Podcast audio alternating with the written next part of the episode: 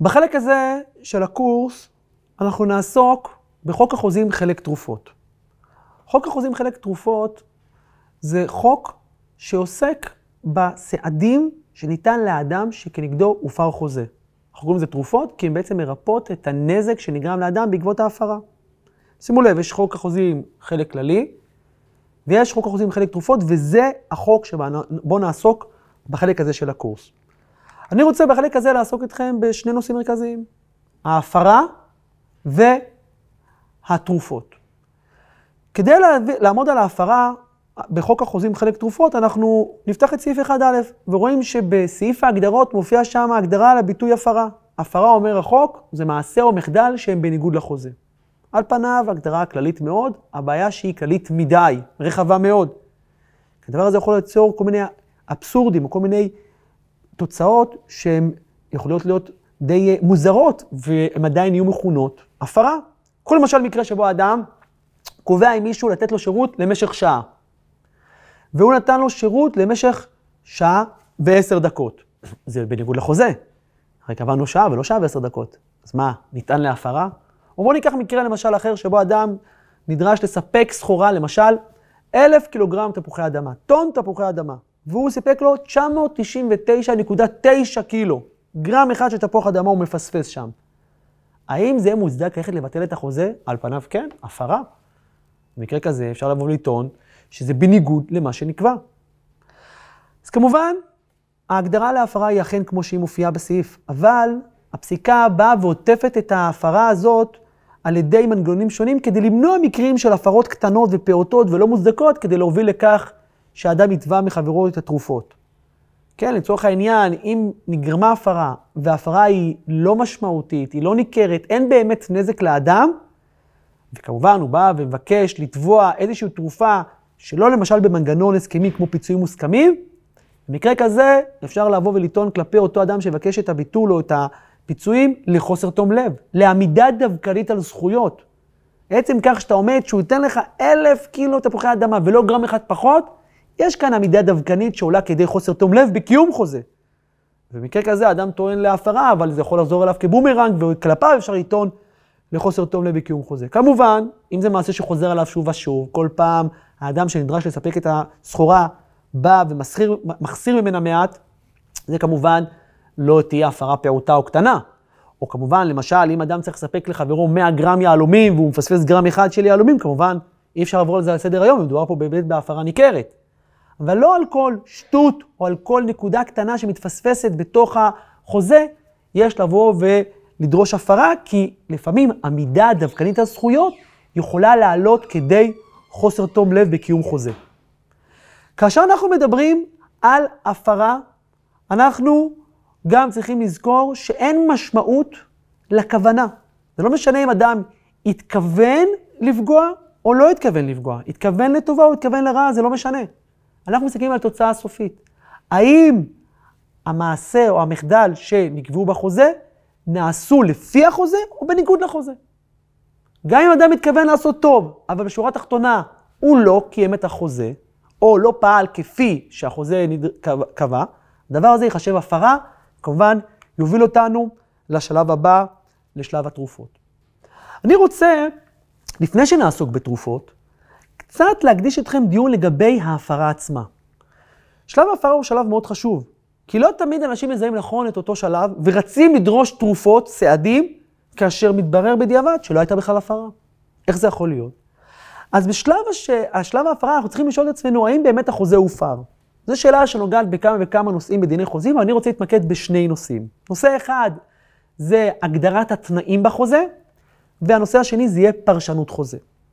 בואו נקדיש את הדקות הקרובות כדי לעמוד קצת על הביטוי תנאים בחוזה ולראות איך הנושא הזה, תנאים בחוזה, יכול להשפיע על השאלה של האם החוזה הופר.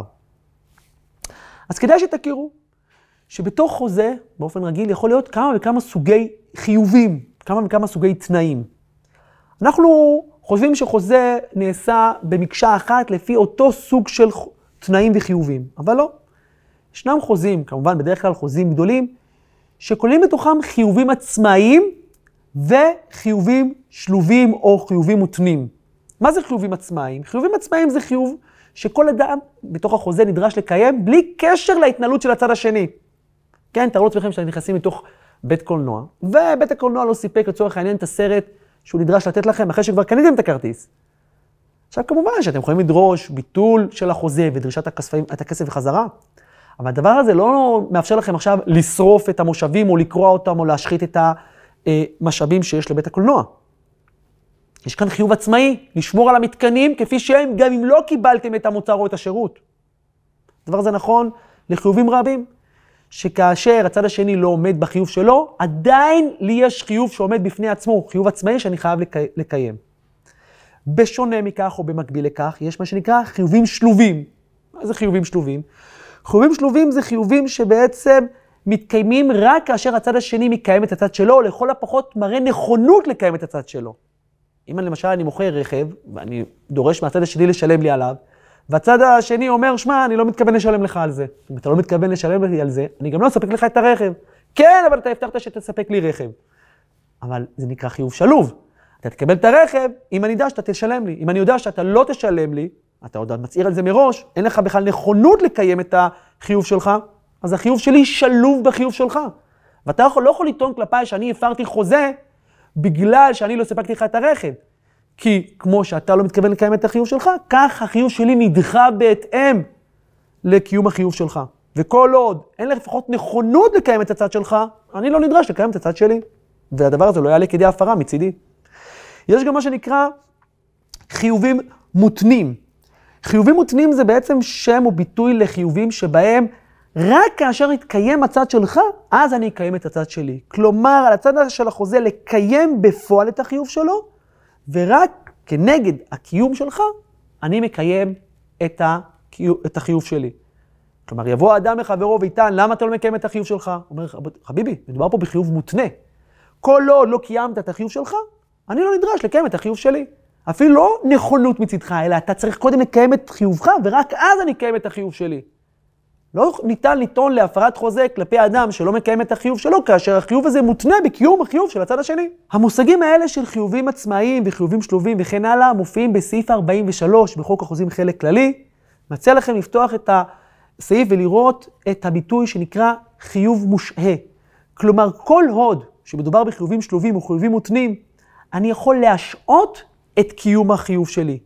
הקיום יושהה, כלומר, יופסק לזמן מסוים עד שהצד השני, בחיובים שלובים, יראה נכונות לפחות לקיים את, את החיוב שלו, או בחיובים מותנים, יקיים בפועל את החיוב שלו. אבל כל עוד הוא לא מראה נכונות או לא מקיים, כך הקיום מושעה. כלומר, אנחנו משעים אותו, ואי אפשר לטעון כמובן להפרת חוזה מהצד שלא קיים את החיוב שלו, בגלל חוסר הנכונות של הצד הראשון לקיים את החוזה, או חוסר קיום החוזה בפועל. זה לגבי סוגי החיובים השונים. כדאי להכיר גם את סוגי התנאים השונים. יש בסעיף 27 לחוק החוזים חלק כללי ביטוי שנקרא תנאי מתלה ולצידו תנאי מפסיק. אם תפתחו בסעיף 27א, תראו את הסעיף, אני קורא איתכם ביחד. חוזה יכול שיהיה תלוי בהתקיים תנאי, להלן תנאי מתלה, או שיחדל בהתקיים תנאי, להלן תנאי מפסיק. מה זה תנאי מתלה ותנאי מפסיק?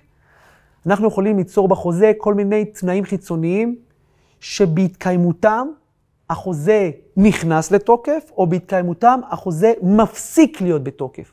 שימו לב, יכול להיות ששני צדדים באים וכורתים חוזים ביניהם, אבל החוזה לא נדרש להתקיים עד שלא מתקיים תנאי חיצוני לחוזה. כלומר, אפשר למשל לטעון שכל עוד הטמפרטורה בחוץ היא מעל 20 מעלות, אני לא צריך לספק לך את אותו מוצר או את אותו שירות. או לצורך העניין, כל עוד לא הגיעה אספקה מאיטליה, אני לא צריך לספק לך את אותו שירות או את אותו מוצר. כלומר, אני מתנה בתנאי מסוים את תוקפו של קיום החוזה. אפשר גם הפוך, לטעון שכל עוד המעלות בחוץ הן מעל 20, אני נדרש לספק לך שירות או מוצר כלשהו, וברגע שהתנאי מתקיים, כלומר המעלות הן פחות מ-20, אז אני מפסיק לקיים את החוזה. זה נקרא תנאי מפסיק. אפשר לנסח את החוזה או את התנאי גם לפי תנאי מתלה, גם לתנאי מפסיק. בכל מקרה, בין כך ובין כך מדובר במקרה שבו כל עוד התנאי לא הופעל, גם החוזה לא נכנס לתוקף, בתנאי מתלה. וכנ"ל הפוך, במקרה שבתנאי מפסיק התנאי יתקיים, הרי שבאותו רגע החוזה מפסיק לפעול. למה חשוב לעמוד על המושגים האלו? כי לפעמים אדם יכול לבוא לטעון כלפי חברו, אתה מפר חוזה? אומר לו, לא, חביבי, אני לא מפר חוזה. יש כאן תנאי מתלה. כלומר, החוזה עומד ותלוי על התנאי, וכל עוד התנאי לא יתקיים, אני לא נדרש לקיים את החוזה. או תמצאו גם הפוך. למה אתה לא מקיים את החוזה? אומר, כי יש כאן תנאי מפסיק, והתנאי יתקיים. כן, למשל, קבענו שאם יש שלג בירושלים, אני לא מגיע לספק לך את השירות. והנה, יש שלג בירושלים. ולכן אני לא נדרש לקיים את השירות. התנאי מפסיק, הוא הפסיק את תוקפו של החוזה, ולכן אני לא מפר חוזה, אלא תוקפו של החוזה לא קיים, ולכן אני לא חייב לקיים אותו. אם תפתחו את סעיף 27ב, אני קורא איתכם ביחד, הוא בא ומחדד את הביטוי תנאי מתלה ותנאי מפסיק. אומר סעיף 27ב, חוזה שהיה טעון הסכמת אדם שלישי או רישיון על פי חיקוק, חזקה שקבלת ההסכמה או רישיון הוא תנאי מתלה. כלומר, אם ציינו באופן כללי שהחוזה נדרש להסכמת צד שלישי, אדם חיצוני לשני הצדדים, או לאיזשהו רישיון שצריך לקבל על פי חיקוק, על פי חוק מסוים, הרי שאנחנו מזהים את זה, גם אם לא, הדברים לא נוסחו בצורה מדויקת, הרי שאנחנו רואים את, אותה, אה, את אותם נתונים כתנאים מתלים. כלומר, כל עוד לא קיבלתי את הסכמתו של הצד השלישי, או לא קיבלתי את הרישיון על פי חיקוק, אני לא חייב לקיים את החוזה. פסק דין אמפה בא ואומר שבמקרה שלא מופיע, לא הותנה בחוזה, שהעסקה תלויה בקבלת רישיון או איזושהי הסכמה של צד שלישי, הרי שלא מדובר בתנאי מתלה. מדובר כאן באיזשהו עניין שחובה על הצד לחוזה לקיים. ואם הוא לא השיג את הרישיון ואת הסכמת הצד השלישי, זה ייחשב כאילו הוא הפר את החוזה. כלומר, לא הגדרנו בחוזה שיש להשיג רישיון או, או הסכמה של צד שלישי. וזה דבר שאני נדרש אליו בכל מקרה, הרי שאם לא עשיתי את זה, זאת הפרת חוזה. אותו דבר גם ההפך. פסק דין נתיבי איילון בא וקובע שאם אחד הצדדים העמיד את ההשגה של הסכמת הצד השלישי או השגת הרישיון כחלק מההתחייבויות שלו, הוא לא הציג את זה כתנאי מתלה, הוא לא הציג את זה כחוזה שטעון להסכמת הצד השלישי או לרישיון, אלא הוא הגדיר את זה כהתחייבות. אני מתחייב להשיג את הסכמת הצד השלישי, אני מתחייב להשיג את הרישיון. הרי שאם הוא לא משיג את ההסכמה או את הרישיון, הוא מפר חוזה. אז סעיף 27ב, אם נעמוד עליו ונדייק, מדבר על מקרה שבו החוזה מציג באופן כללי את הצורך בהשגת רישיון או הסכמת צד שלישי, ואם לא השגתי או לא הושג ההסכמה או הרישיון, הרי שזה תנאי מתלה ואין פה הפרה. כי רק כשאני אשיג את הרישיון ואת ההסכמה, אז החוזה נכנס לתוקף. אבל אם לא ציינתי את זה בכלל בחוזה, ואני נדרש לכך, ולא השגתי את ההסכמה ואת הרישיון, הרי שיש כאן הפרה. כאן להפך, אם ציינתי במפורש שזה חלק מההתחייבויות, זה חלק מהמטלות שאני נדרש לעשות, ולא קיימתי את זה, הרי שהפרתי חוזה. אז עד כאן למדנו על המושג הפרה, כפי שהוא מופיע בחוק החוזים חלק תרופות. פנינו לחוק החוזים חלק כללי כדי לעמוד על משמעות ההפרה דרך סעיף 43, שעוסק בחיובים עצמאיים, חיובים שלובים וחיובים מותנים, וגם למדנו על סוגי תנאים לפי סעיף 27, שעוסק בתנאי מתלה ותנאי מפסיק. הסוגיה הזאת היא חשובה, כי היא בעצם הסוגיה הראשונה שנוגעת לשאלה האם חוזה הופר. בחלק הבא נלמד על הנושא השני המרכזי, פרשנות חוזה, שגם הוא עוסק בשאלה האם החוזה הופר.